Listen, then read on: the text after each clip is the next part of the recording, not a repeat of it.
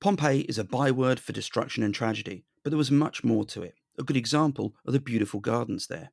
But what were they used for? What was grown? What did they look like? And how comparable are they to the gardens and green spaces of today? Join me and a guest as we discuss the gardens of Pompeii on the Ancient History Hound podcast.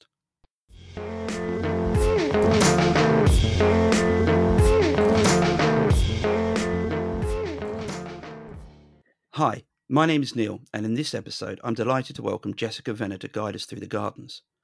Jessica is an AHRC M3C funded doctoral researcher at the University of Birmingham, studying classics, ancient history, and archaeology. Her thesis is on the subject of subsistence and commercial food cultivation in the urban gardens of Pompeii. Jessica previously undertook an MA in classical civilizations at Birkbeck, part of the University of London, and is an editor of the Gardens of the Roman Empire online appendices, a follow up to the print version published in 2018. Recently, Jess was on the team responsible for mapping all gardens in Pompeii. She previously held a professional post at the British School at Rome in London and currently volunteers at the Chiltern Open Air Museum, the Ashmolean Museum, and Waddesdon Manor in Aylesbury. Jessica, thanks for coming on the podcast. Thank you so much for having me. I'm really excited to be here talking all things gardens. Excellent. Yeah, it's I think particularly valid at this time of year. People, I think, in the last, well, in the recent period, have become a bit more uh, associated with green spaces. It could be a balcony, it could be a garden, it could be a local park. So I think this has got a particular relevance because people are finding the green spaces around them a bit more. The mm-hmm. subject is quite niche, fantastic, very interesting, but niche. How did you end up getting involved in it? It's quite a roundabout story. So, um, I actually began by studying a BA in magazine publishing um, and loved it. But about two years in, I said to my mum, uh, I don't really want to do this anymore. And she made me finish, which I'm grateful for now. Um, but the reason was that I'd been reading a couple of books that really caught my attention. Um, one of them was The First Ladies of Rome by Anneliese uh. Yeah. And then I read The Empress of Rome about Livia by Matthew Dennison. Oh, um, two, they're such good books to start with anyway. Um, but what really caught my attention was the women behind the men. Mm. And you always hear about the emperors, always on yeah. TV programs, on podcasts, everything. And it's, of course, very interesting, but these are the stories that we're familiar with. So mm. I was just caught by that. I thought that's amazing. So I um, I went to do an MA at Birkbeck. Um, at classical civilization, as you said, um, and I focused on local produce of cultivation uh, of food at Pompeii in regions one and two and there are nine regions, so I just focused on two there, and just thought it was the best thing ever. It, it, I was going to focus on art, and I didn't, and I'm so grateful. Um, so then I went to do my marketing career and all sorts, and ended up at the British School at Rome, and then applied for a PhD, and they gave me a scholarship. So that was that was great.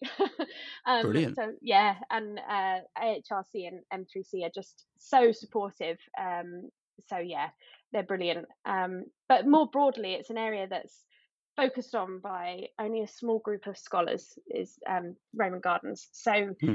um, market gardens in particular are never really looked at. So the whole the whole area began began with um, an archaeologist called Wilhelmina Jashemski in about the 1950s, and she sat down with her um, she just published a book. She sat down with her husband in the garden one day and said, "What do I do next?" And he said, "Well, you like Roman gardens, and you like you like gardens, and you like Romans. So why don't you do that?" And she did, and she started this whole area that no one had ever really looked at before. Um, began excavating in Pompeii and found this, you know, this mass of gardens, so market gardens, recreational gardens, all sorts of vineyards, orchards, you name it, it was there. And no one had really looked at these open spaces before. And when I started reading about hers, I thought, I mean, this is incredible. We can really learn about the Romans properly through their gardens. I think we all have an attachment, like you say, yeah, to gardens definitely. anyway. So yes, that's that's the in a nutshell. That's how I'm here.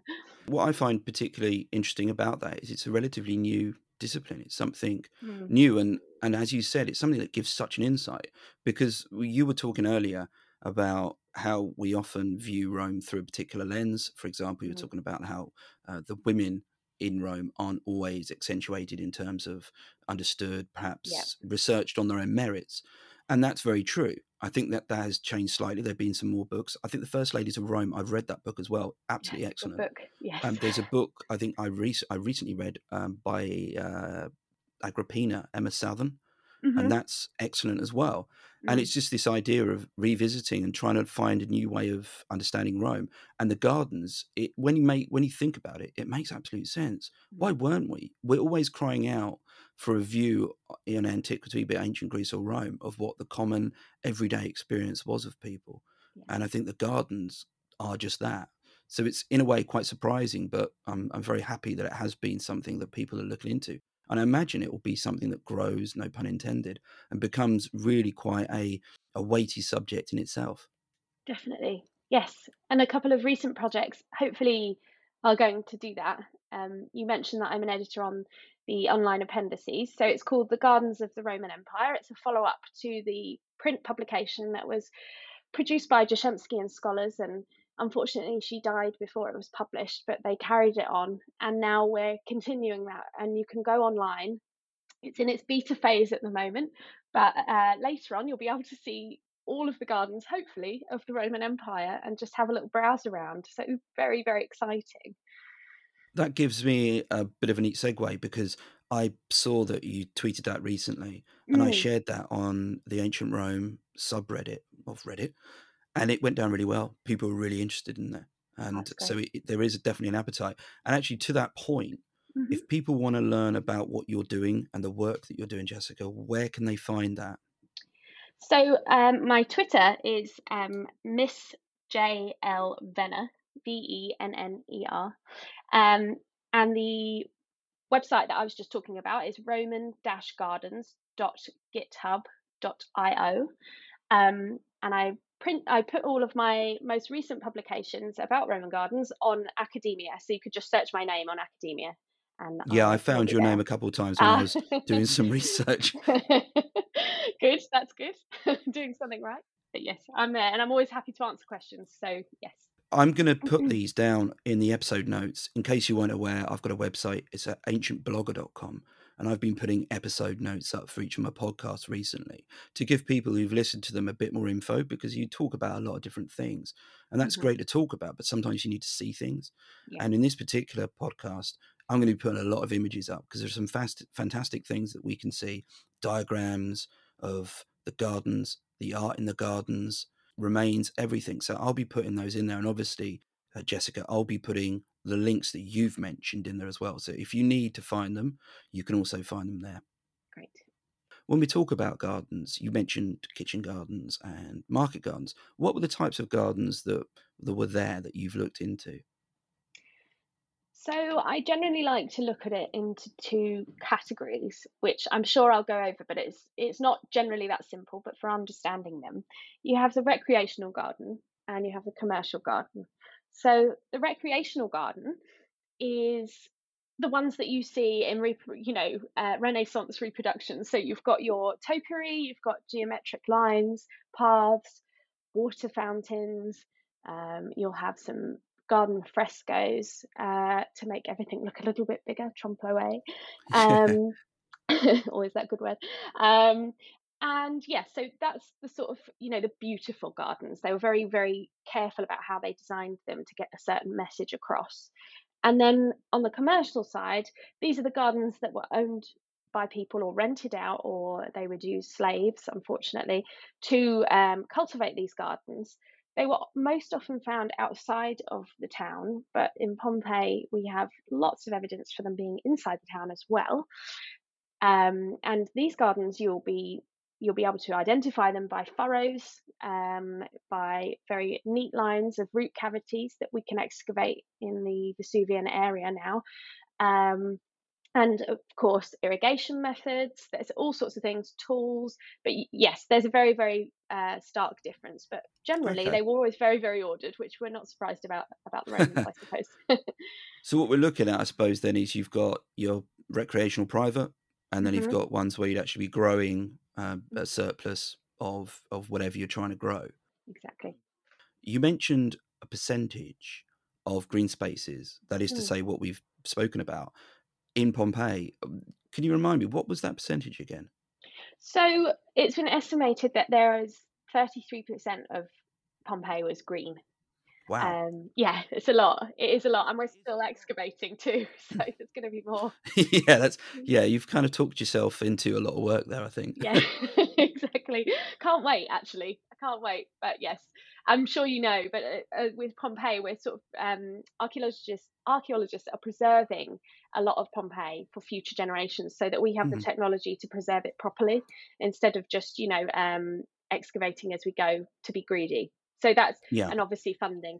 But yes, there are gardens emerging, which is so so exciting. Um, And there'll be so more to be found yes, more to be found. because yes, people don't realise that much of Pompeii still hasn't been excavated. exactly. Yes, and yes, there's still lots. exciting. and but I'm Mhm. always hoping that somewhere they'll manage to find a box and it's got a whole bunch of plays in there, or yeah.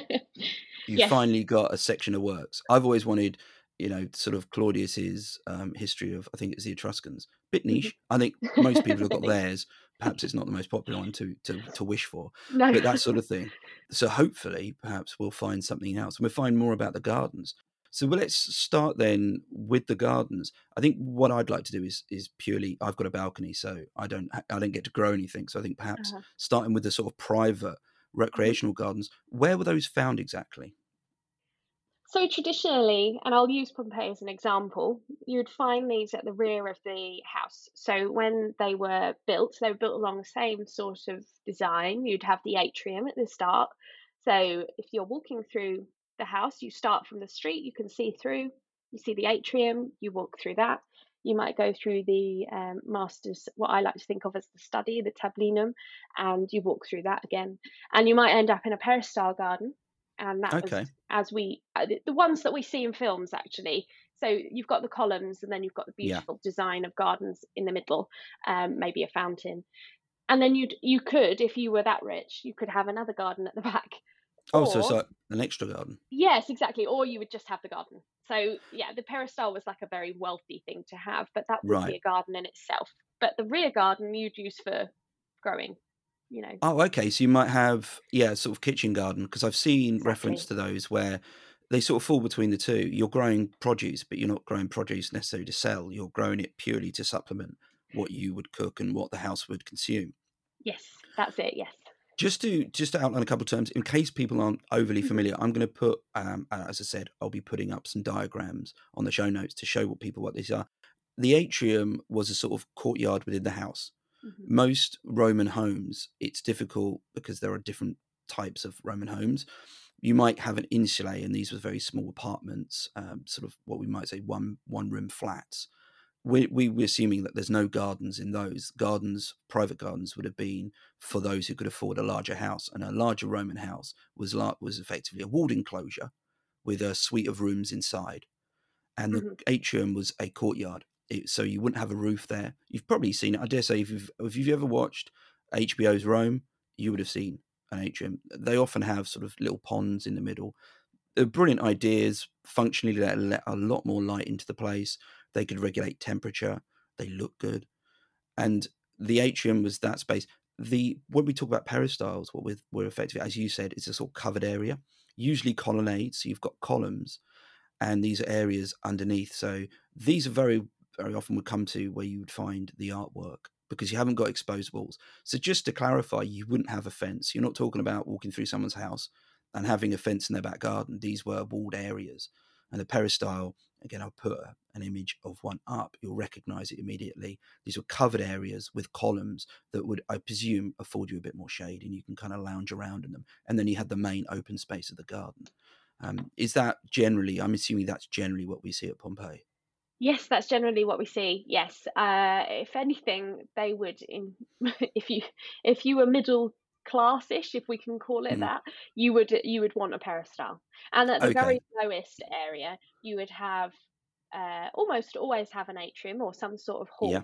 um, to receive guests or to show off guests, and then you would you would want the peristyle, or you'd have a light well, which was just generally, Okay. You know some of them are less than a meter, um, but it would just let in light down a well into your house, and you would you would usually have a painting of a garden on the back to give that impression of I still have a garden, even if it is tiny. Right. You know, so you'd have some some element. And you mentioned the pool in the middle of the atrium.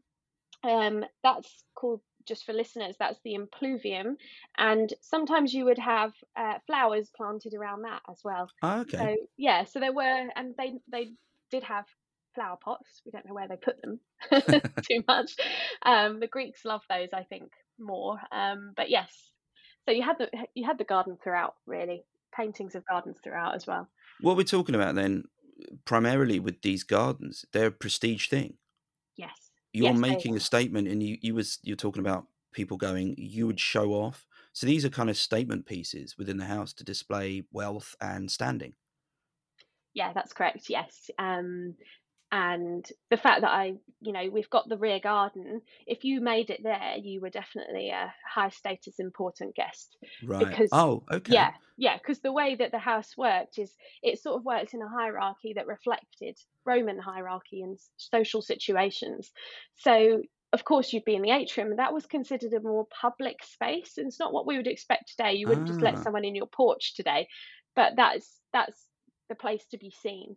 So, um, Augustus, for example, used to have his wife Livia and others um, milling around in there, showing off their weaving and what have you, so that he looked that he looked like a traditional Yeah. household. Um, and so you would wait in there for um, your meeting with the with your patron, and people would see that. So the more you had, the more important you were. If you made it through the uh, the rest of the house, so by stages, then what my research has shown is that the garden was definitely a privileged space to end up in, to to be viewed in, um, and they were designed in that way to you limit limit access to them, and they therefore you can let people in when you want. So what you've got then is not only that is the garden being used as a way of showing what your representation of your wealth is, it's also used to kind of basically give your friends or associates a kind of gradation. Um, you mentioned the patron there, and I think that's an important point. Mm. Uh, people might not be completely aware of the, the patron client relationship that there was in ancient Rome, and that is to Mhm. say, if you were someone of worth and if you had a garden with a peristyle, as you've said, you would be of worth. You'd have clients, you'd have people who relied on your support, and obviously you got loyalty from them. Imagine I'm in someone of some importance Mhm. and I've been invited and I, I get to go past um, all the other rooms and I'm out in the garden. What might I see? Well, we have lots of lots of varied uh, examples, but I will um, take you to the house of the Ephebe. Um, Yes.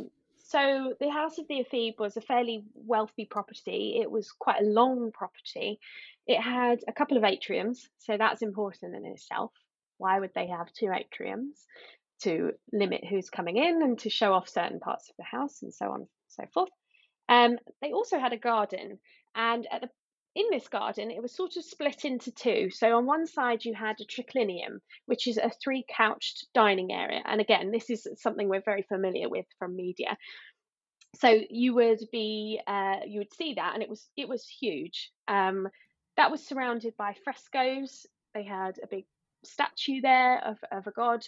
Um, they had um, little items around. I think they had flowing water even in this Mm. one. Um, so yes, you'd be asked to sit down on that again, according to your status, depending on what, what couch you were put on. And sometimes this put some people out of the nose out of joint a little bit. right. Um, yep. And then uh, on the left hand side of the garden, you had an area that was sort of it was split by a path, a little trellis fence with little herms on the top, little little heads. Um, and again, there were more garden frescoes found there, which were very beautiful. You you could walk down the path and you could go and sit on the uh, semicircular bench there. There was a little marble table. And uh, what Jashemski found was little were little furrows in a little area um, that were reminiscent of a vegetable garden. So this Okay. garden has everything really. Um, it has the showing off bit, you know, the bit where you entertain, and that was looking out. Uh, if you sat in the dining room that was inside, you would be looking out onto this beautiful garden. They had a big open area to look at. It's a bit like we have today, an open plan. It was kind of like that actually. Um, and then you've got your little rustic garden. And my own research has shown that actually this could have supported at least some of the household, perhaps the slaves. Ah. But I think more so because of the where it's positioned in relation to the triclinium where you would dine, they wanted you to see that. They wanted okay. you to see that they were being traditional a bit yeah. like we do with you know you go and give someone your courgettes from your allotment today yeah okay go local yeah yes it was a bit locally, like that locally sourced yeah i think they were trying to cling on to the it, there was this big you know don't be too luxurious thing yeah. going on but you have to compete at the same time. It was quite a fine line to walk. Um, but i think this is one of those examples. So yes we got that. But um, in terms of what they grew i mean it was so so diverse. There were so many trees that we found in Pompeii, and um, we know that there was an apple seller uh, who used to go around in the graffiti. Well, the thing that we found saying uh, apples, apples, you know, buy my apples. So we know that there are apples nearby, and uh, that's, that's a good evidence. Um, we also have pine trees, loads of those, cherries, almonds. Oh God, uh, what else do we have? And then but well there's loads of those but then we've got blackberries. Mm. uh, obviously we have grapes which i'm sure we'll go into. Yeah. They loved a fig. They loved an olive obviously as you'd imagine. But they also had lots of herbs. So you have um, coriander oregano rosemary mint. Um, these are harder to find. We can't mm. find those in the archaeological record because they would have just been obliterated by the eruption. Yeah but there are other things. So the root cavities of the trees, for example, we can uh, we can look at those and, and identify what was growing there um, okay. with with relative accuracy. I mean, sometimes you're not so sure, but also the frescoes in the gardens and sometimes yes. in the houses are actually really helpful. So yeah, in the house of the fruit orchard, we have this little room, and it is so so beautiful. If you ever go to Pompeii, anyone that's listening, do go to this house.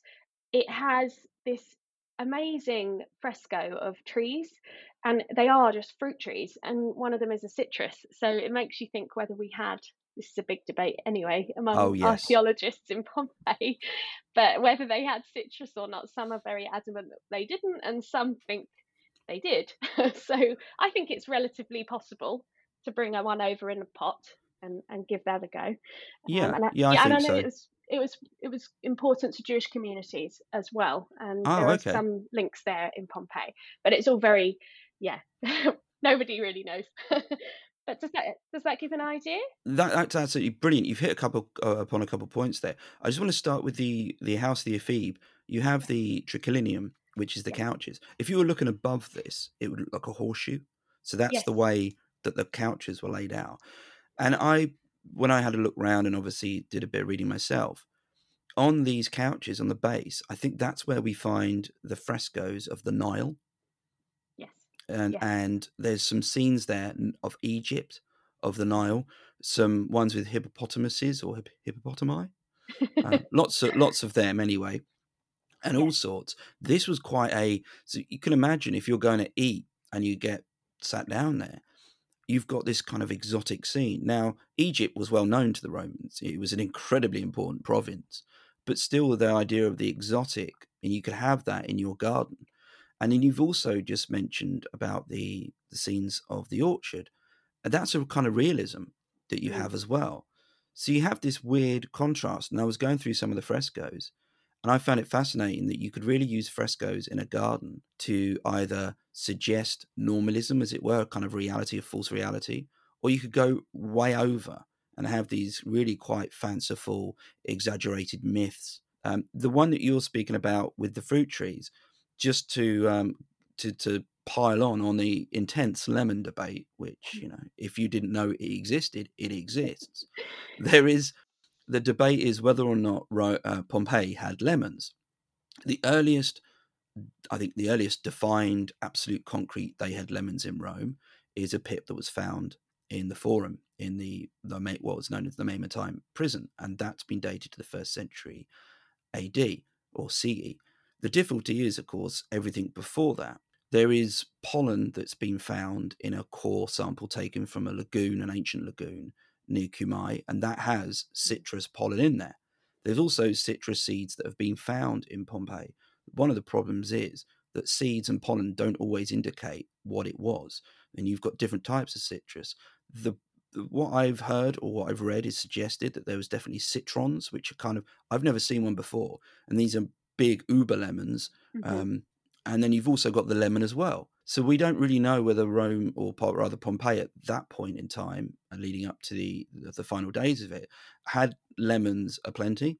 When you cite the fact they had frescoes, sometimes that means they were aiming for realism. Sometimes it could be, well, here's an exotic thing. We don't know if they were necessarily viewed as a kind of exotic, again, like as you said, with the uh, prestige, kind of, if you can have a prestige fruit, perhaps they were prestige fruit. And I'm going to put some of the papers that I found where someone's done incredible work using carbonized lemon seeds or what they think might be lemon seeds and they've mm. kind of gone into huge amounts of detail mm-hmm. so it mm-hmm. just it goes to show just i found it really interesting i was going to say it's it's it was a rabbit hole i really quite enjoyed as I, I really got oh, into oh yes like, it, this is the thing with gardens and and it's because it's fairly new in terms of the interpretation i mean Jashemski started in the 50s, and there have been so many good papers and mm. books on them. But yes, they, these sort of things you can never be quite sure, and I think that's kind, you know, kind of the appeal. Yeah. yeah. So I mentioned the root cavities of mm. trees. So, for example, the um, there is a root cavity that Jashemski found, and she thought that it was a citrus tree, and she used to uh, talk to the locals a lot about what they do today, and it's remarkable how similar it is. It is really remarkable. And yes, that citron, they still grow there, and they're bizarre. You open wow. them up, and it's not what you expect. It's all pith. It's really odd. But anyway, um, yeah, it's very likely that they were growing them. I don't see why not. Whether they were able to acclimatize them, I don't know. Hmm. They they struggled with that with dates. Um, so perhaps they perhaps they couldn't. There were certain things they couldn't grow, and much to their distaste. But yes, importing they would have. Yeah, in yeah. one of the in one of the houses, they they found. I'm trying to think which one it was. They found it might be Julius Polybius, perhaps, or yeah. was it Vetti? It was they, there, yeah. it, one of the, one of those houses. They found uh, fragments of terracotta in amongst the roots mm-hmm. uh, of, of, some of the trees, and they think that these were originally started in pots and then planted. So that yes. kind of gives, obviously, as you were saying. So these were sort of, I imagine, what people do today when they garden. But just to just to stay with the private gardens, you've mentioned the kind of privet hedges, that kind of thing. So you'd you'd look if you looked out, you'd have this rustic perhaps area because Rome, Romans were if nothing loved the idea that they all came. They were all, oh yes, I I wish I could go back to being a farmer again like my great. exactly. You know, yeah. They loved that. They were nothing like that. And there's a particularly catty thing that I'll come to later. Unsurprisingly, it's Cicero. If you went into these gardens, you would see order generally speaking, mm. the hedges, the box hedges, like you say, I presume then you'd have grass, you'd have the statues. Mm. Am I missing anything else? I'm trying to think of anything. Uh, again, it's difficult to standardize because, as you've said, there are yeah. so many different gardens. They all do things slightly differently. It's it's really helpful, like you're saying here, um, to compare the literary sources with what we actually have in the archaeology. So there's this lovely passage from Cicero who's referencing his uh, friend's garden, it might be his brother, and he's saying about the how talented the gardener is. He's such a talented gardener, and he's even got ivy going up the statues to make them look like they're alive, like they're coming out oh, of wow. the ivy.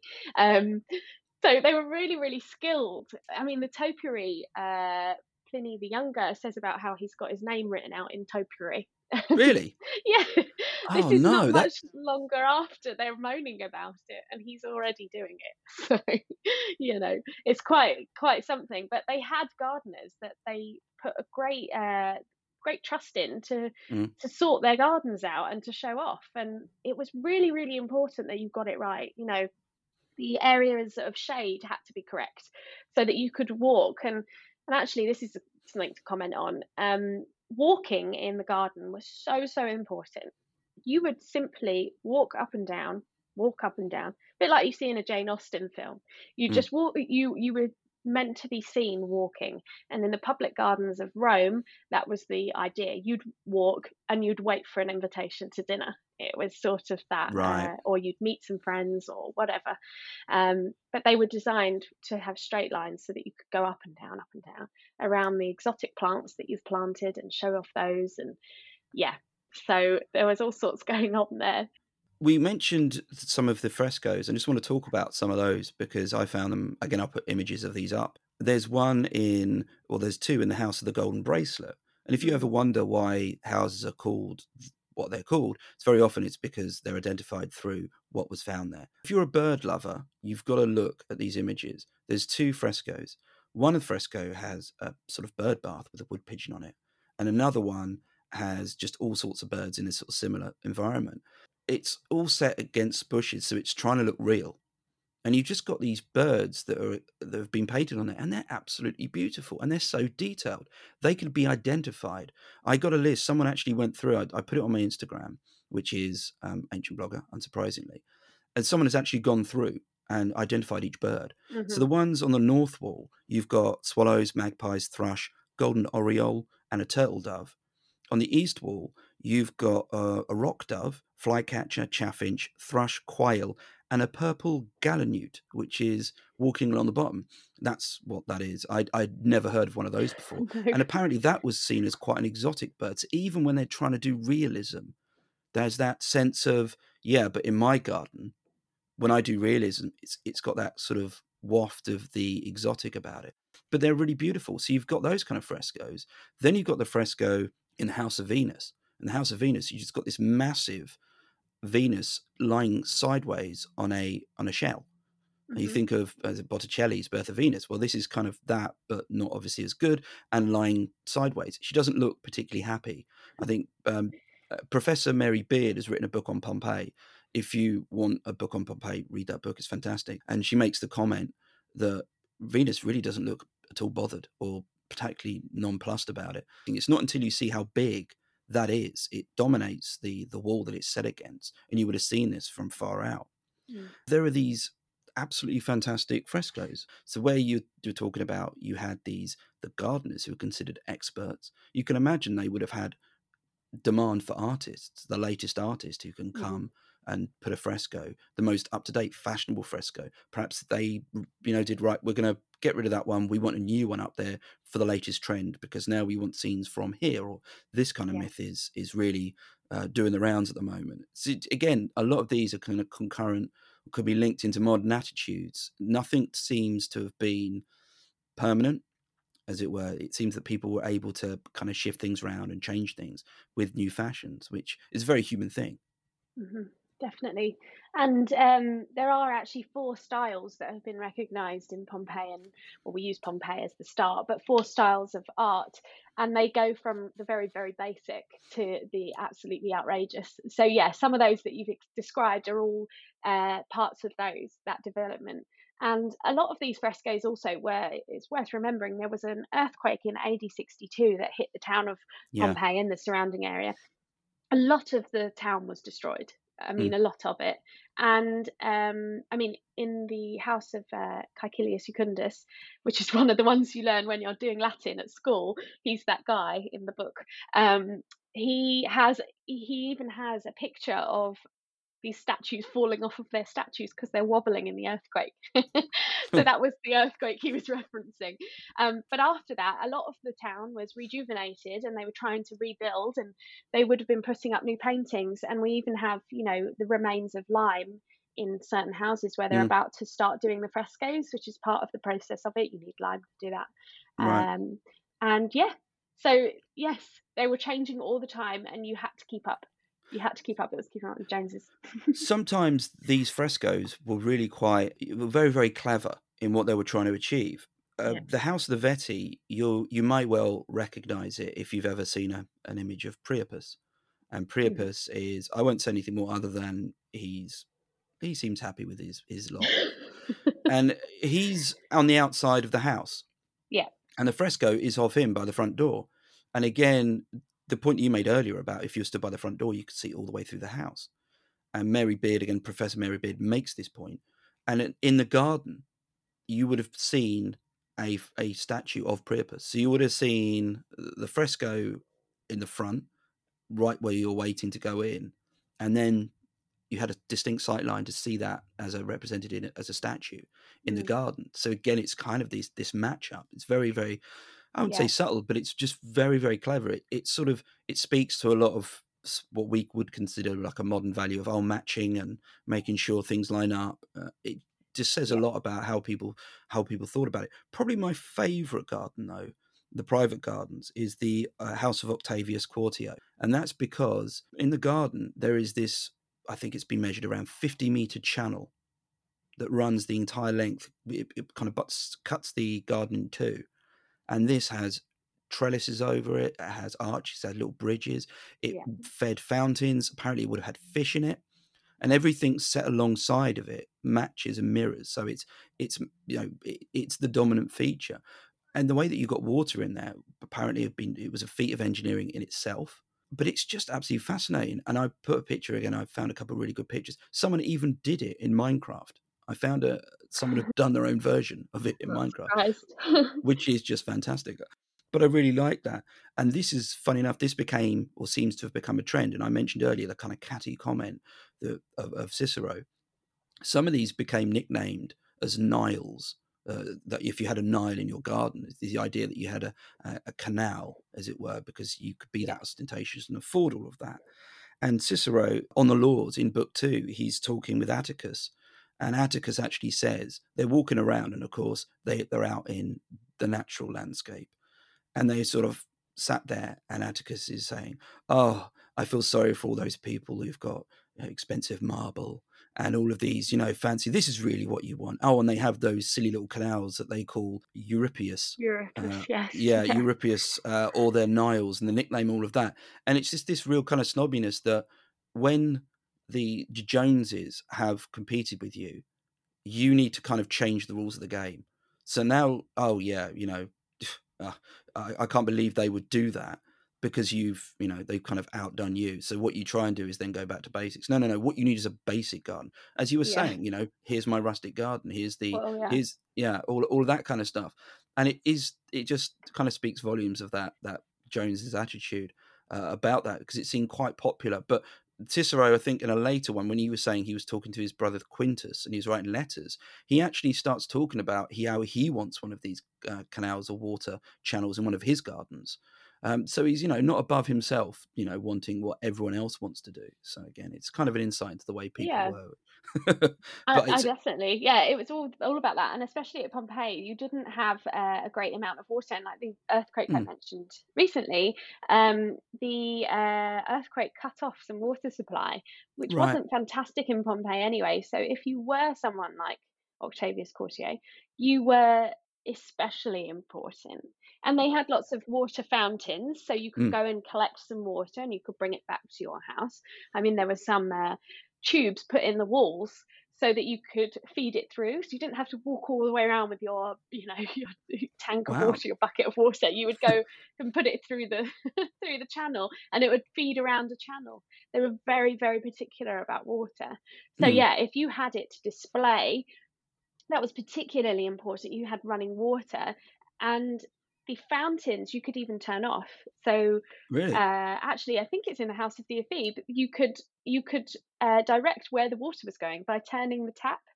So it would go to the left, and you'd you'd you'd irrigate the rest left, and then you go to the right. It was incredible. They were very very particular about it all. They've Um, got to have pranked someone on that. Oh surely Oh, you, you, you, uh, I refuse to believe that would, any. We've got no yeah. evidence for it, but I refuse to believe that at some point someone didn't go, "Oh yeah, can you have a look? Look down the uh, look down this tube here. Look down it. Is there anything blocking it? Right, Turn on the tap. There we go. it's so funny. And you also mentioned the fish. So Yes. yes, in that Europus, they had um, little hidey holes for the fish so that they didn't get too hot in the sun. Oh, brilliant! So there was that because I know at this point, it, let's say first century AD or CE, Yeah. it's you start to get the idea of people, particularly in Campania and Cumae and, and places like that, where people have their own sort of I would say fish pools, but they start to become a thing, a real thing. Oh, yeah. Um, particularly Yeah. when they want to grow eels or not grow them, but you know, farm That's eels it. and do things like that. The, the fish become. But I loved. I didn't know that. So they even had. They kind of everything's got so much detail and attention to it because you Yeah. obviously you don't want dead fish floating around your fountains Oh God, or no, floating no. down there. So you're, you've got somewhere, and I presume as well that would stop them being predated because you can imagine the people. I know people have problems today with if a, her, a heron Yeah. or, or something finds your pond, then adios. But Yeah. here they've got somewhere they can actually, like you say, Hide keep. away. Yeah, And the trellis brilliant. as well would have shaded it. So yes, they'd have had vine, they had vines going over. We found root cavities near columns and what have you Right.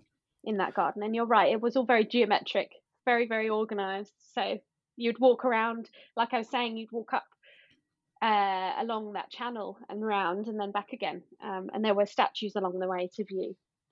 So yeah, Uh, You just mentioned, and it's something I'd never even thought of, the shading in the right places, even Yeah. con- even controlling the temperature. oh, of, really of what's people's experience as they walk around. Visually, you're looking at different things. You're perhaps hearing different things because the fountains are on, and then you're cooling down at the right point if you're on a, a long walk. These private gardens were really about putting yourself on the map socially, explaining to people where they were in a type of hierarchy, Yeah. and, and and keeping up with the Joneses on a, on a Mhm. massive scale. And I, I'm convinced that they, the owner of the Octavius Quartio house, there's a there's a gate at the back or a door at the back of the garden. So I'm convinced that he used to let people in because you can't get up onto the into the house, which is on a high level, Mm. um, unless you go a very specific way. And we know that slaves used to stand in the way of places you weren't allowed. So I'm convinced that they didn't. they didn't get want you to get up there. I feel like sometimes he might have opened it up um, Right. just by the way that that and the door is positioned right near the amphitheatre. It's a very very public place, Oh, or at least you would be able to see through into his garden at the very very least. But it was definitely a statement. Yeah. I think we've covered private gardens pretty well. As I said, it's probably quite good though to start looking at the other types of garden, the Mhm. ones where the what we what I've I've read termed as the market garden, and a market Mhm. garden is where you're creating a surplus of something, growing something. I suppose the first question is these were obviously different. They could exist in some way, sort of as an overlap within private gardens, but where were these found in terms of you know their location within Pompeii? They So um, the majority of these market gardens were found in regions one and two. So if you were looking at a map of Pompeii, you've got the amphitheatre in the bottom right hand corner, and region one and two surrounds that amphitheatre. Um, there are so, so many here, and this is where I focus my research because, of course, they're all bundled there. It was sort of seen as a, I think, a periphery area of the city. So when when the Pompeii was built, it was more towards the left hand corner, if you could call it that. It started there, the Altstadt, which Okay. means the old town, and it built out from there. And I think this is sort of considered the agricultural area almost. I mean, if you were walking through it, it'd be very, very green. There'd be trees everywhere, vineyards, all sorts.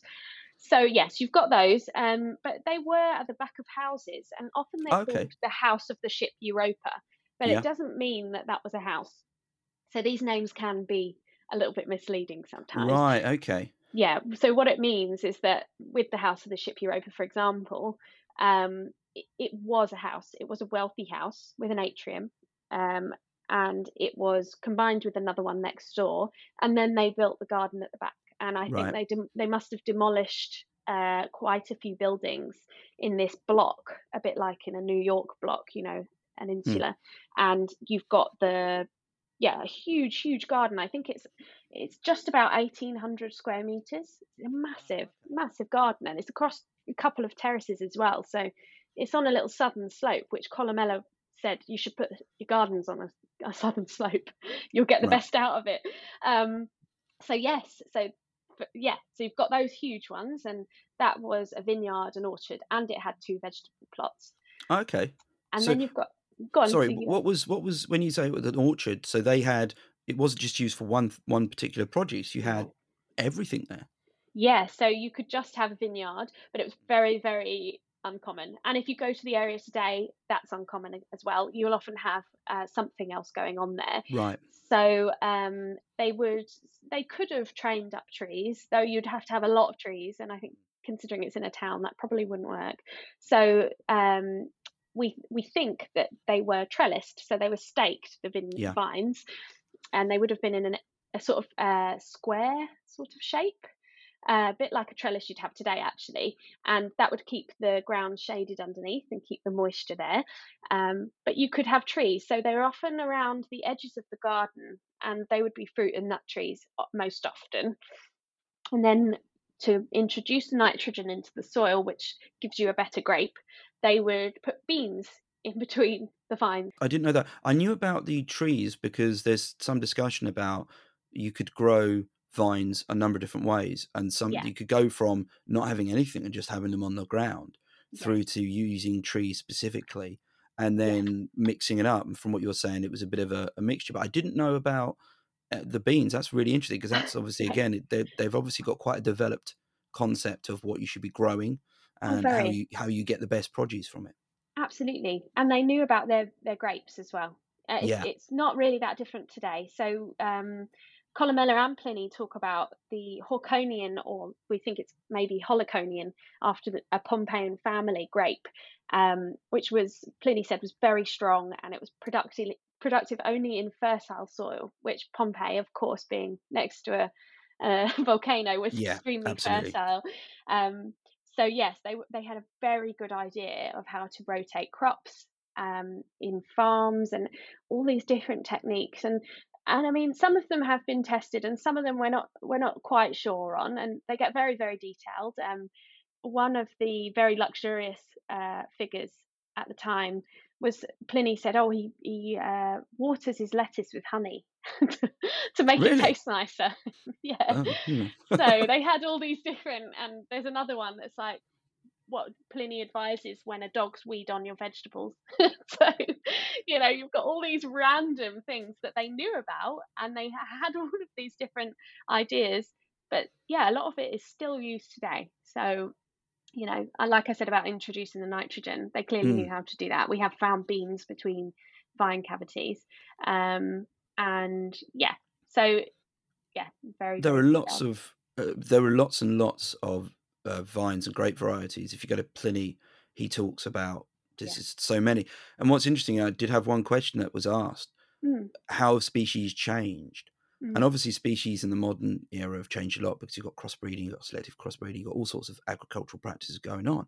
But even back in the time of ancient Rome, there were, as you said, there's probably crossbreeding going on or, or, or similar things. Yeah. They had a, an understanding of agriculture, but some things had stopped. I think Pliny talks about a couple of grape species that existed in the time of Cato, Cato the Elder. He was writing in the mid second century BCE. And he, he says there's, they just don't exist anymore. So there's possible uh, through the period mm. of ancient Rome, uh, species or varieties, should I say, of grapes and, and the like that had just stopped. They weren't mm-hmm. grown anymore.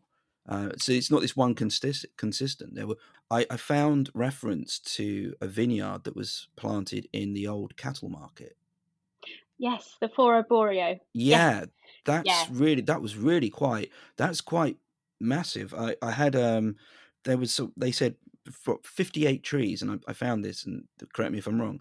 It's like 58 trees that were located there and I think they used them as well as trellises as you've spoken about. They had winemaking facilities there and it was they also had a, a, nearby tavern and this was next to the amphitheater so mm-hmm. if you're thinking about growing something and then being able to sell it you've got everything in one one place it's very self-sufficient yeah. Yes they had 1200 vines there wow. or up, or up to 4000 or something mad it's literally insane i was having a look yesterday at how much they could have produced and uh, says about she so she says 4,000 vines. She works out from what Columella advises about how much you could get out per vine.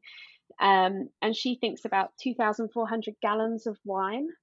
Wow. I think that's an easy estimate, maybe. I so you think it could be more than that then? Potentially. It depends how intensively they were growing, and it seems quite intensive when you look at mm. a full plan of this, yeah.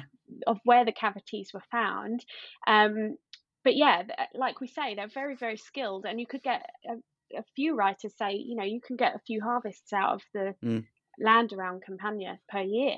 Yeah. So who knows? I mean, we'd need to ask. we'd need to ask a local vineyard, I yeah. guess.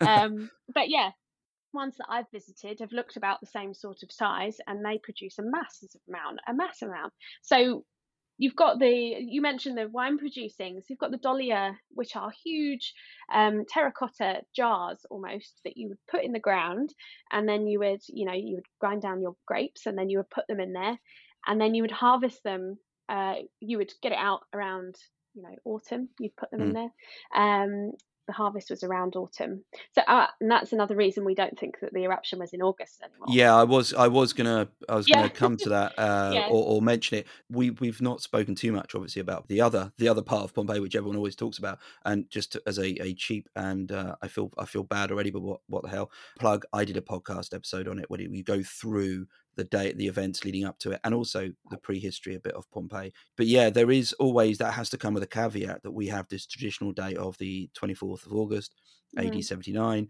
as the eruption of pompeii. One of the there's several arguments that say that, that actually isn't correct.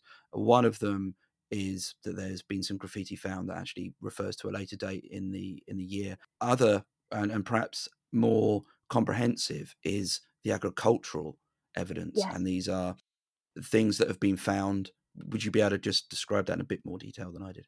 Yeah, so um, there. I've, I mean, I've always, I was always suspicious because there's things mm. like cherries that you wouldn't be. Uh, there are certain things, and I mean, you could. They might be importing them. They might be preserving yeah. them. It just didn't sit well with me.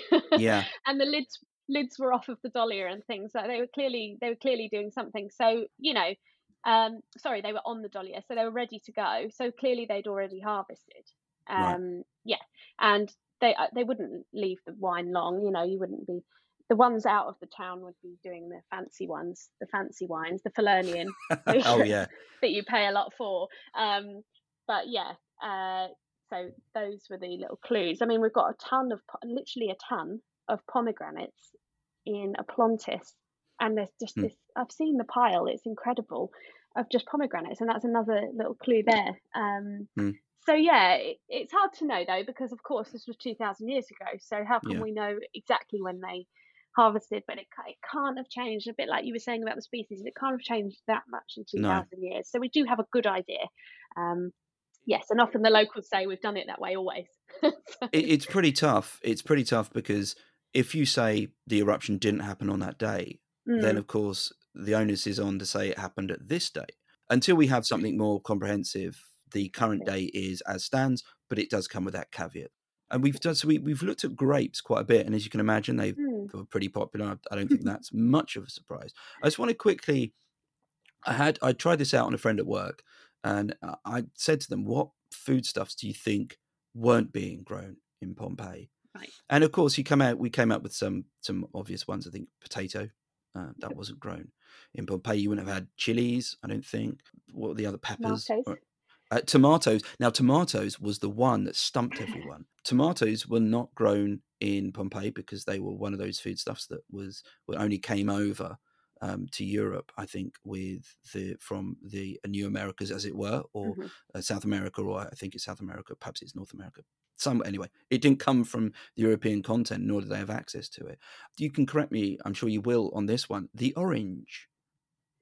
Yeah, no, we've not got any evidence. No oranges.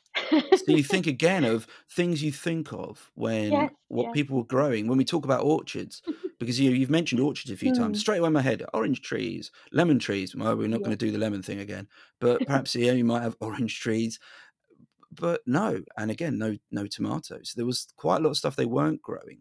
Um, you've mentioned uh, olives. I, I think what other sort of main foodstuffs have you found to be in those gardens or in the market gardens? Mm-hmm. So a real mix. So it's all fruit and nut trees. So right. um, like I mentioned, they loved the fig.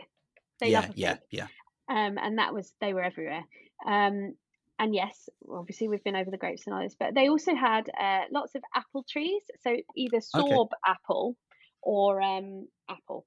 so there were different right. varieties. um, obviously not a tree, but they had strawberry wild yeah. strawberry, which Pliny wasn't a fan of. I didn't think um, they'd have them for some reason. No, and they're not what we would look at now. I mean, they they're more like wild, and again, they've been depicted on frescoes in the town. But hmm. they mm. he calls them arbutus unedo because you don't eat it once. I won't go into that further. But Mm. yeah, it's not good for your tummy, basically. Right. Okay. Uh, he didn't like those. Um, and uh, we've got lots of other berries, so like blackberry, mulberry, hackberry. I think these would have been with, around the orchards as well. Um, Mm. But in terms of nuts, so they loved a nut, and they were obviously really good for, for you. Like they would fill up your diet quite a bit. Yeah. Um, fill you up rather. Um, so we had uh, chestnuts and hazelnuts, walnuts. Um, oh god, loads. Pine nuts. Yeah, those were the main main ones. Mm. Um, oh, we had pear as well. I yeah, I was going to say Yes. pears. Uh, again, when you go through some of Pliny's stuff in natural history, he, the the chapter will be of the forty nine species of Oh, God, yeah. pear and what to do with them. and and you're thinking, nah, he's not going to, and he does, and you can Yes, just he see does. he lists Oh, all of them and talks about them and gives them nicknames. I think was it the Persian apple? He nicknames one of them.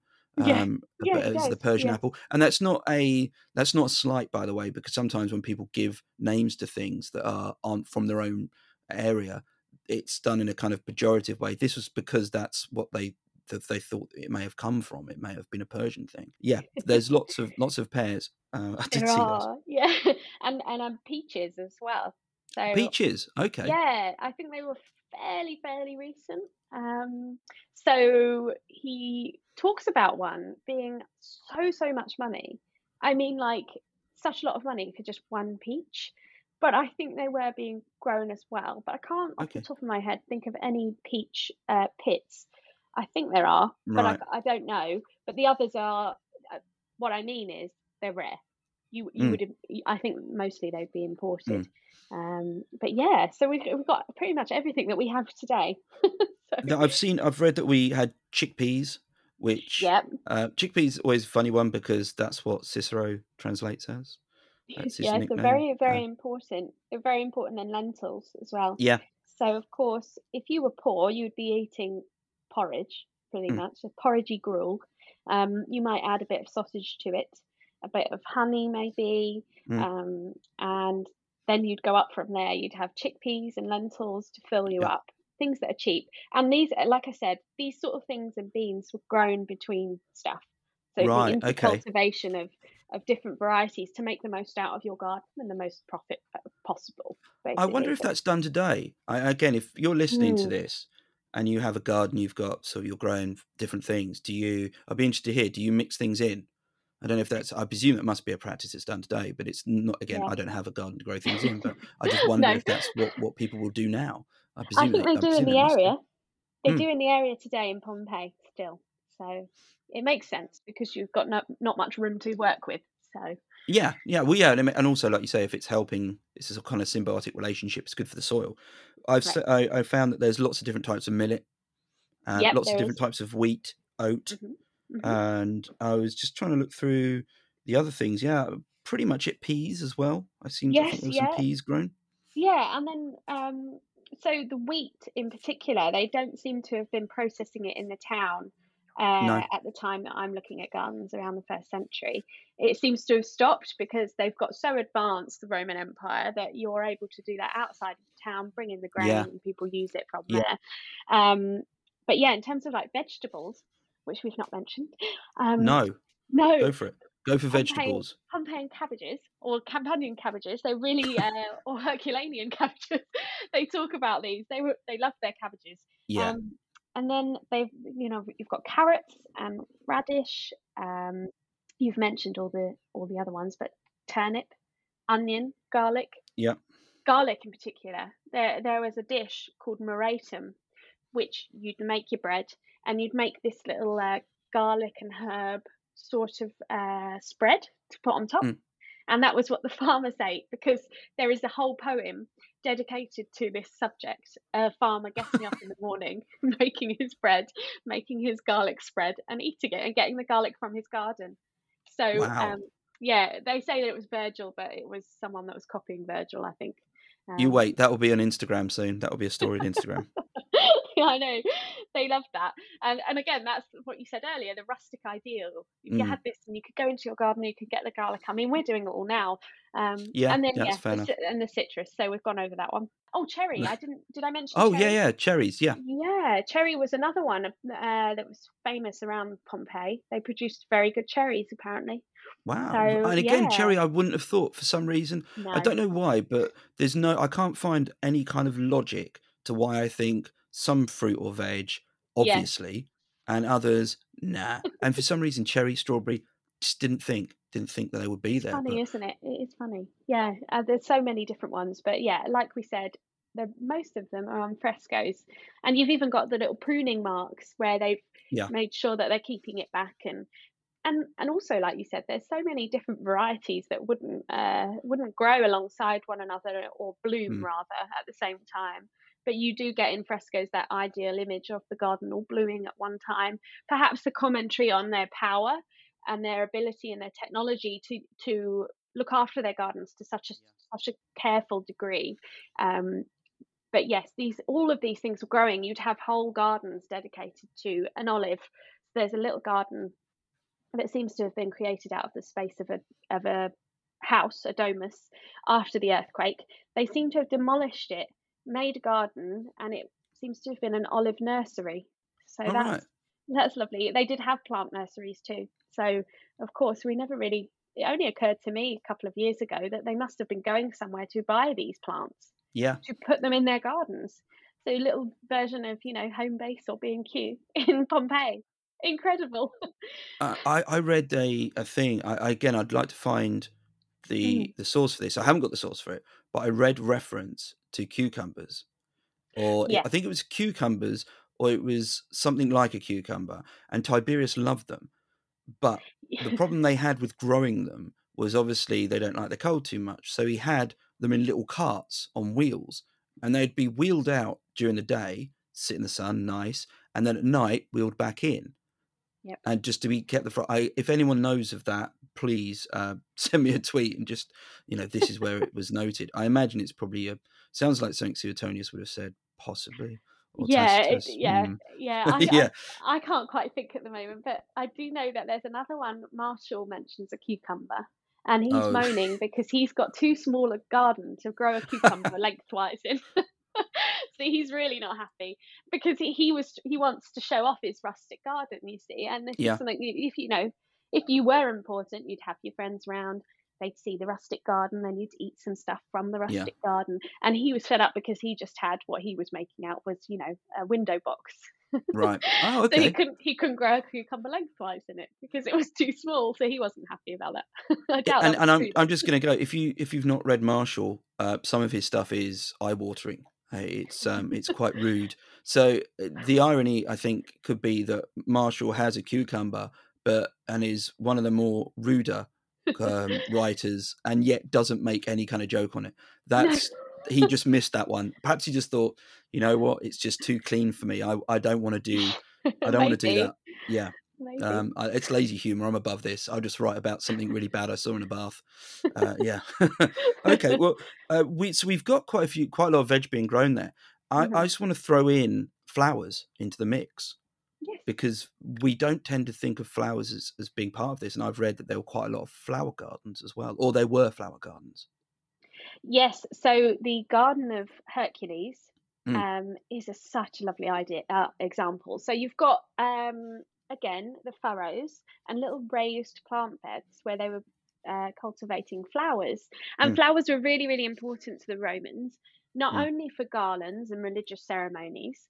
So this garden, just to give you an idea, was a matter of yards away from the gate that went out to the necropolis, which is where you would bury your dead. It had to be outside of the city. So you would walk into the city and there was this flower garden, pretty much. I imagine that they were selling gardens outside of it, maybe. Yeah. Um, but they were also producing perfume in this garden, and perfume was really important to the Romans as well. And Yeah. much to the distaste of some ancient writers, you know, saying, "Oh, it's, ridic- Oh, it's ridiculous." naturally, Yeah, naturally. always, always the old times were better. Yeah, always. Yeah, always. rustic. Oh God. Um, but I, I read somewhere that you use olive. You could use olive oil in perfume making. So this Right. garden um, would have been using that, and it was just covered in flowers, as far as Mm. we know. There were loads and loads of cavities that Jashemski found. She also found lots of little glass bottles for the perfume. So it's all being made on site, and this is one of the ones that had a really complex irrigation system.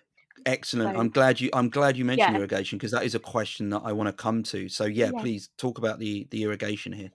So um, this is the one that I was mentioning earlier, actually, with the little hole in the wall, and it's incredible. This channel goes up and down the garden, and um, they use the slope, the natural slope of what I was saying earlier, where it goes down to the south.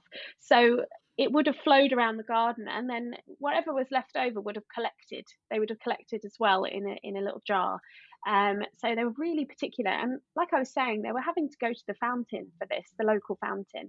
It Yeah. wasn't something you could just get on tap like you No. would now. So imagine how hard it is to raise flowers Yeah, Today. yeah, in Britain, even in when it Yeah. gets hot. Comparing that to Italy, the Italy heat, it's just I don't know how they did it, but it was extremely rigid irrigation systems. And yet they would have little what we call sombreros around plants, which would store the water. yes, so they do it today. Again, if you go to Italy today, they still make these little sombreros around the around the Really? plants to keep the water in. Yeah. It's a it's a tried and tested technique, and they're still doing it now.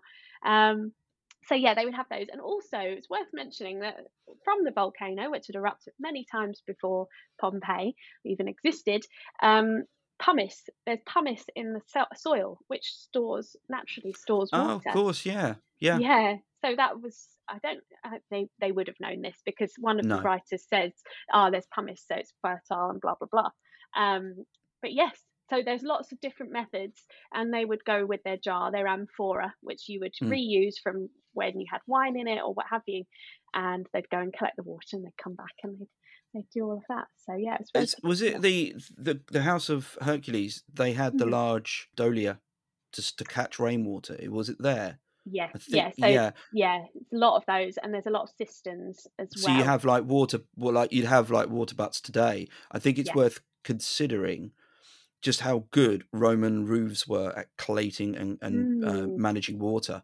It's something that we don't always think about. If you ever want to read a really good piece on it, there's Alex Scobie who wrote about slums and uh, all sorts, and he talks about the water.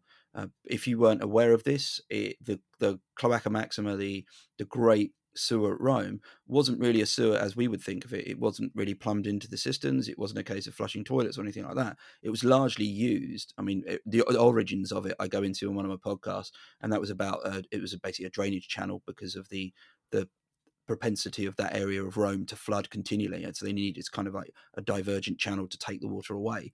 But in the later times, it becomes a great way of getting what is effectively wastewater at street level Mhm. off the street. And so, if it rains really, really hard, it just flushes the sewer out and it goes out that way. Likewise, when you've got all of these roofs in, in Pompeii, they would have acted in a similar way. They wouldn't been wasting rainwater.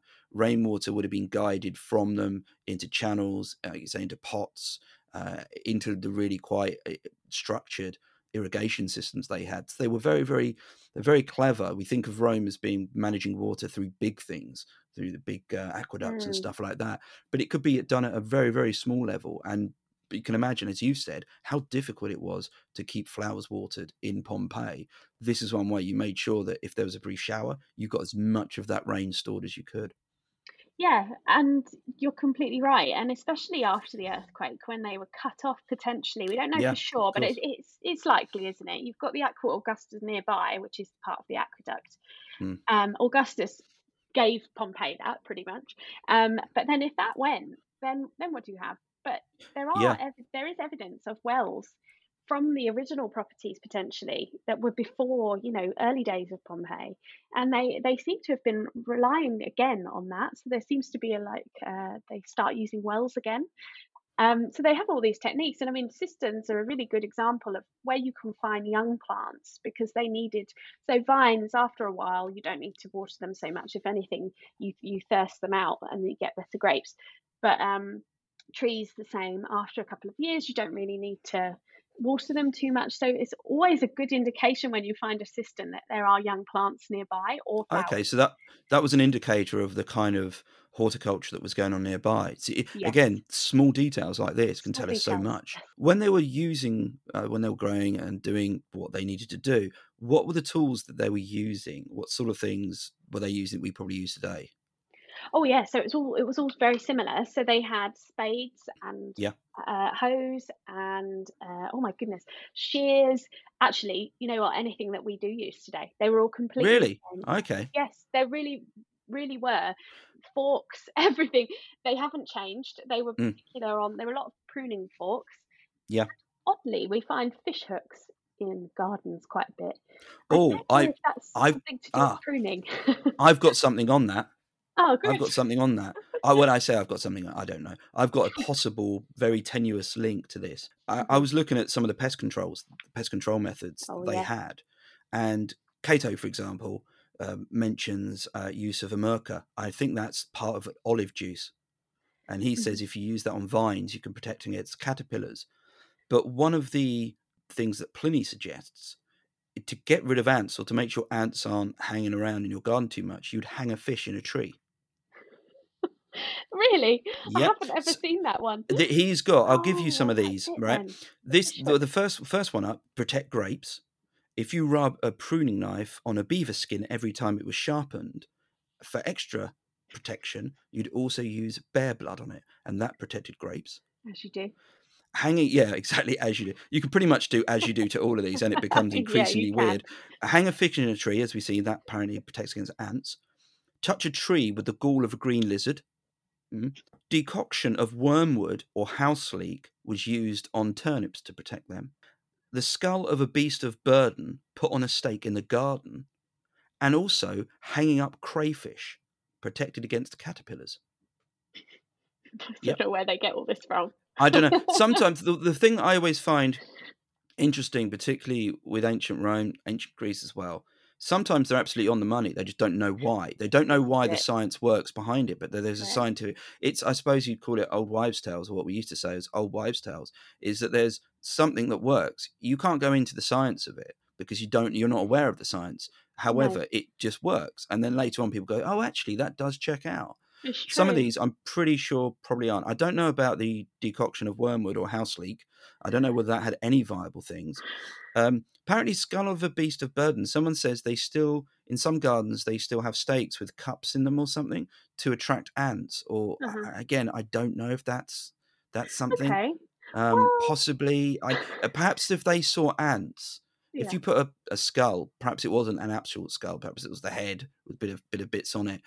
They and then they saw there were loads of ants on that. They would then assume that those ants aren't anywhere else. Mm, Perhaps Yeah, that's well, where they. Yeah, maybe. I mean, yeah. I'm trying to think of whether we've we've not found skulls. Particular. There are occasionally like remnants of skulls, but I Mm. can't think of any. Maybe. Or fruit. Maybe they were using fruit or something. I don't know. But yeah. that was Pliny talking generally. So it, it might have been some. You know, again, some of these Varies, things. doesn't it? Yeah. Some of these things, to be fair, I think he even goes and says that's rubbish. Well, it- yeah. yeah. He's not always everything Pliny writes down isn't always he he likes writing things Yeah, down and then saying at the end of them, but that's rubbish. So in Yeah. which case it's a bit like Herodotus when he writes, "Oh, and there were giant, massive Jaffa cakes, and they rolled all over the Egyptians, and that's how we got Crete." And then at the end of it, it'll go, "I don't believe any of that. That's all rubbish." Yes, and you think, yeah, but you still put it in there. But you, you, why? But because you want, you know, I don't blame him for that. So, it's yeah, yeah. I suppose it's it's just whatever works for you. So that was um. I just wanted to throw that in there with pests, and thanks for the thanks for giving me the segue. That was a that was a really good one. yeah. I was that going to say, how can I get that in there? I know. Well, actually, now you say it. So I went, of course, when I went to Pompeii many times Hmm. for my research, and still am, hopefully this year. um, Fingers crossed. Yeah, fingers crossed.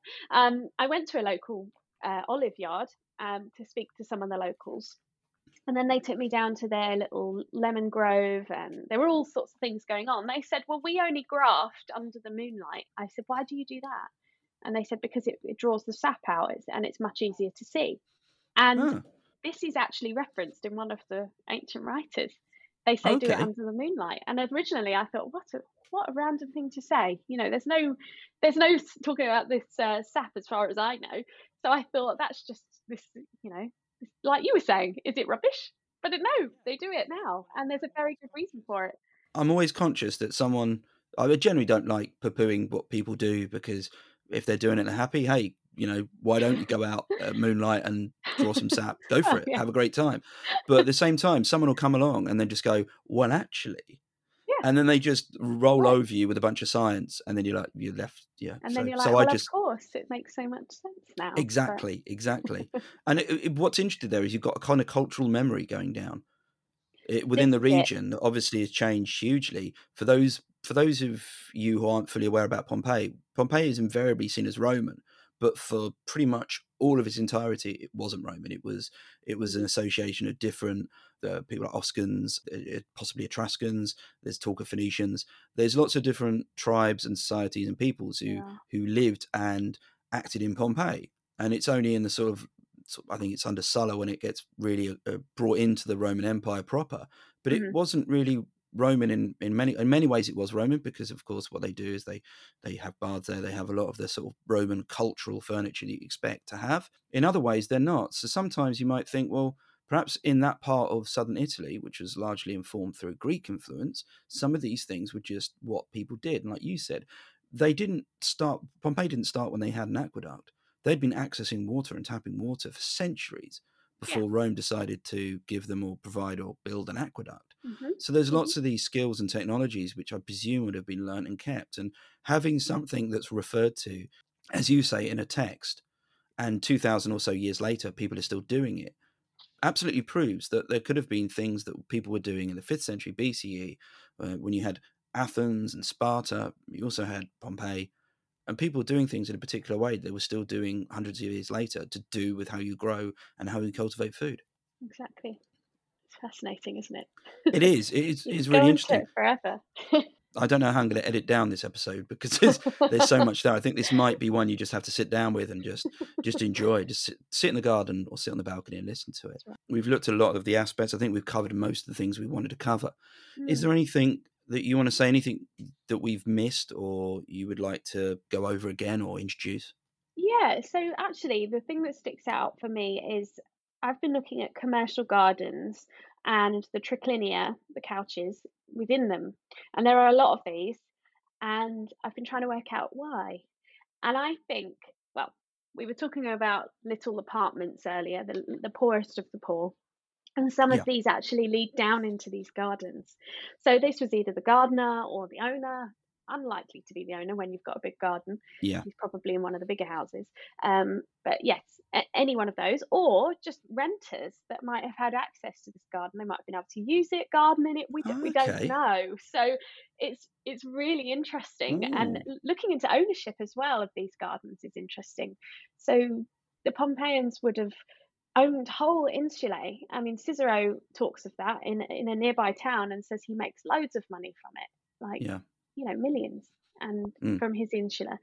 Um, so yeah, so they seem to have been, especially after the earthquake, building them down because actually they don't want to rebuild because they might keep having earthquakes, Yeah. and they did keep having them. You know, there were they were all there were tremors all the time, and this was a lead up to the eruption. We know that now. Mm. They didn't.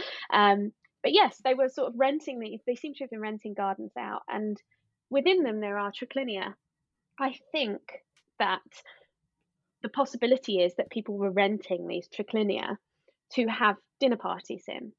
And okay. that, I don't think that would be unusual for them. No. I, I think that would be quite normal if you didn't have one yourself or you just wanted a different. I mean, we do it now. We don't always Yeah. eat at home. We don't No, always no, have absolutely at home. We go out and we have dinner for our birthdays or whatever. I feel like this would have been happening there. It's not ever really been gone into. There's one scholar references the idea of renting out triclinia, and that's it. Nobody has ever spoken about it again. So, this is a really new. This is Yeah. a, a, new perspective that you've you've been working on. That that's absolutely Yeah. fascinating. I never thought of that, but again, why not? Why not? Exactly. And they were very, my research has also shown they were very, very visible.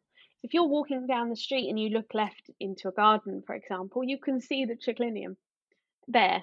It's almost like an advertisement, I think. Mm. Um, Yeah. so yeah, it, and they have serving tables. There, some of them are near kitchens, indoors, Mm. uh, near processing areas. Some of them have treading floors for wine, um, and Yeah. then in the triclinia or um, shrines in particular are very very common in in all sorts of gardens to protect them. And Priapus was one of those. He was Yeah. looked at as a scarecrow. Yeah. Yeah. he was quite scary. Yeah, he was. Um, so yeah, I think this this commercial dining area is really really quite an, a fascinating area. And actually, Mm. there's a Caupona, um, which is a well a tavern, I suppose, a pub. Mm. Um, and you could go there. So there's one called Caupona of Euxinus, and he has an advertisement outside like, "I wish you good luck," and from me, from Euxinus, and he's got amphora in his in his shop that says delivered to uh, Euxinus by the amphitheatre in Pompeii. So he was having stuff delivered to him, and someone had written this on there to make sure it got to him, this specific wine. And he had vines in his garden. And Jashemski thinks because of the size of it and the fact that it had a door leading straight onto the street outside and onto the shop next door, that it was probably used to serve people Okay. in the garden. Yeah, so with temporary fixtures, you know, wooden tables and the like. And we do have Yeah. Frescoes of those from inns around Pompeii. So yeah, they were being used for very, very different things. And I think, like you were saying earlier, they were really maximizing the use of these spaces. They weren't mm. just growing in them always. They were inviting their friends into them, or they were renting out potentially renting out the triclinia, or they were serving people among the vines and the trees in a nice shaded environment by the amphitheatre. So I wonder if if it was we we spoke earlier about the patron client relationship that was Mhm. sort of a standard thing. I wonder perhaps as well that could have been part of it. In that if you were a client, then you could access Yeah. if your patron had a garden. That might be part of being, you know, that relationship could be. Well, this is one of the benefits you get if you're one of my clients is that Mhm. occasionally I'll let you um, come and use the triclinia in, in my garden. You can use very, that for a. possible. Uh, it's, it's that kind of thing. It does open up a load of possibilities. It does. It does. So interesting. And yeah, Mm. they're not one. Di- they're never one-dimensional spaces. These gardens. There's No. so much. There's so many crossovers. Like with the House of the Ephebe we said about earlier, there are a lot of crossovers. But more often, the co- commercial side does seem to have entertaining areas of some sort. I mean, there's a, the Shop House Garden. Again, has a little apartment above, and it's not a massive space, but it was created by demolishing a house on it that had been potentially destroyed in the earthquake again. They'd added a system, they put in some vines, and at the back of the garden, there's this little area with lots of paraphernalia from everyday life, including toys of children. Okay, so Hairpin- the kids yeah, all area. sorts. Oh yeah, like hairpins. They had a little um, stove to cook over. They were dedicating things there. They had pots and pans and things to eat out of. They had all sorts, and they were clearly using this as an you know an extra living room, almost like Right. you'd have a barbecue, and you'd Yeah, all go yeah. and sit round and all these little items. Yeah, the hairpin was found on the path, I think. I'm going to need to get you on another episode, I Mm. think, just to talk about this because I, I wasn't aware of this and I'm finding it very, very interesting.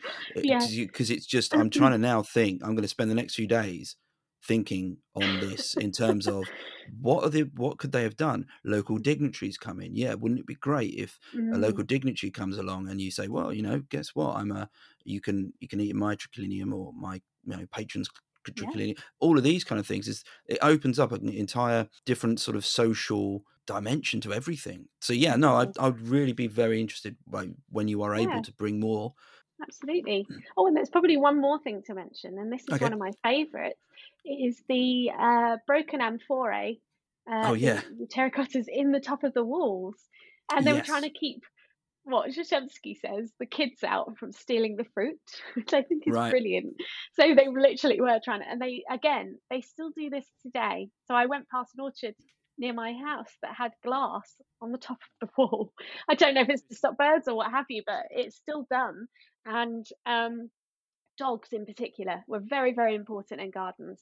Jashemski said she'd never found a, excavated a garden that didn't have some evidence of a dog in it, of bones, dog bones. do you think the dogs lived in the gardens they would have had some sort of kennel doghouse thing yes, they had dog houses. So they broke up Amphora or dolia, and they they make little kennels for them. It's ever so, sweet.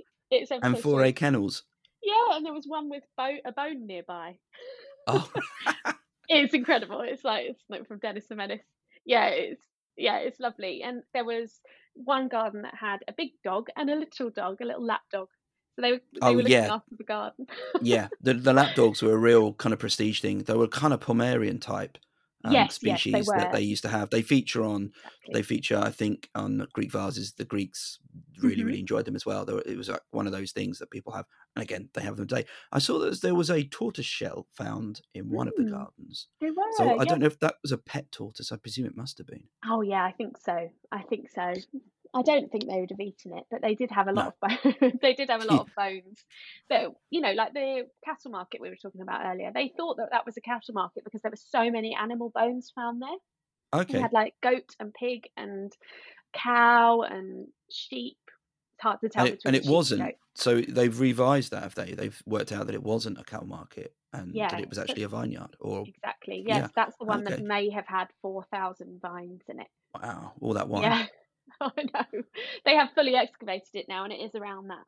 It is around that amount with the trees that you mentioned, the fifty-eight trees, and and and to be honest, like nobody again, nobody's looked into this, but whether they kept chickens and all sorts in their gardens, again, likely. I I don't think you'd want to keep a goat in your garden. I think it would run riot, but maybe pigs. That's that still goes Possibly, today, yeah. They're not so Yeah. much of a um a burden that we think they would. I mean, Pompeii was a smelly place anyway. I don't Mm. think pigs would smell particularly badly next to a somewhere where you were washing your clothes with with urine Yeah. in a fullonica. So I don't know. Yeah. Uh. I, I read again that they used just to go on the smells thing. Why not? Mm. They used human excrement as the dung and fertilizer like in. Rome. Do we know if they did that in Pompeii? Um, so I don't know about human, but they did bring in fertilizer. So we, Right. we've got evidence of soil that doesn't come from Pompeii. Okay. They're bringing it in, and there are piles of it in some gardens where they're ready to use it. Um, Oh, okay. and- So it was that they had they had almost uh, what's his name? What do you call it in the corner of the garden? Um, so refuse. like a little Uh, yeah, compost pot. compost. That's it. Yeah. So they had Yeah. their own ready-made compost. Okay. Oh yeah, yeah, they would have been doing all that, and um, little pits where they'd be burning stuff, and uh, yeah, so they were bringing in all sorts. It's quite quite interesting to see where they're coming from, where Hmm. they're bringing all of these things from, and I imagine that's something to do with which plants were brought in as well. You can you could uh, with the soil you could work that out. But Yeah. Yeah, interesting. I imagine that. Yeah, bearing in mind what you said about the beans, Mhm. um, and I think that's it. I, th- I just want to say thanks again for coming on and, and talking as, as well as you have done uh, in depth about so many different things. Oh, you're more than welcome. I'd do it any time. I'm always happy to talk about gardens. Well, yeah. Again, perhaps we can do something more when we've when you've looked into that particular area that you, you spoke about earlier. If you've listened to this and you've kept all the way through, really appreciate that. I hope you found it as interesting to listen to as it has been to record and talk to Jessica about. And I, I Jessica, is there any final thoughts? Anything you want to say more? no, just gonna go out in the sun now into Yep. the garden. Yeah. There we go. Yeah, I'm going to go for a walk now. I'm going to go and get a coffee and have a walk and uh, do some thinking. I'm going to see if I can see any sort of crayfish hanging around the place in any of the gardens in Brighton. Probably not. Hopefully not. Although it could be a thing, you never know, Brian. Until next time, as ever, keep safe and take care. Thanks very much. Bye. Bye.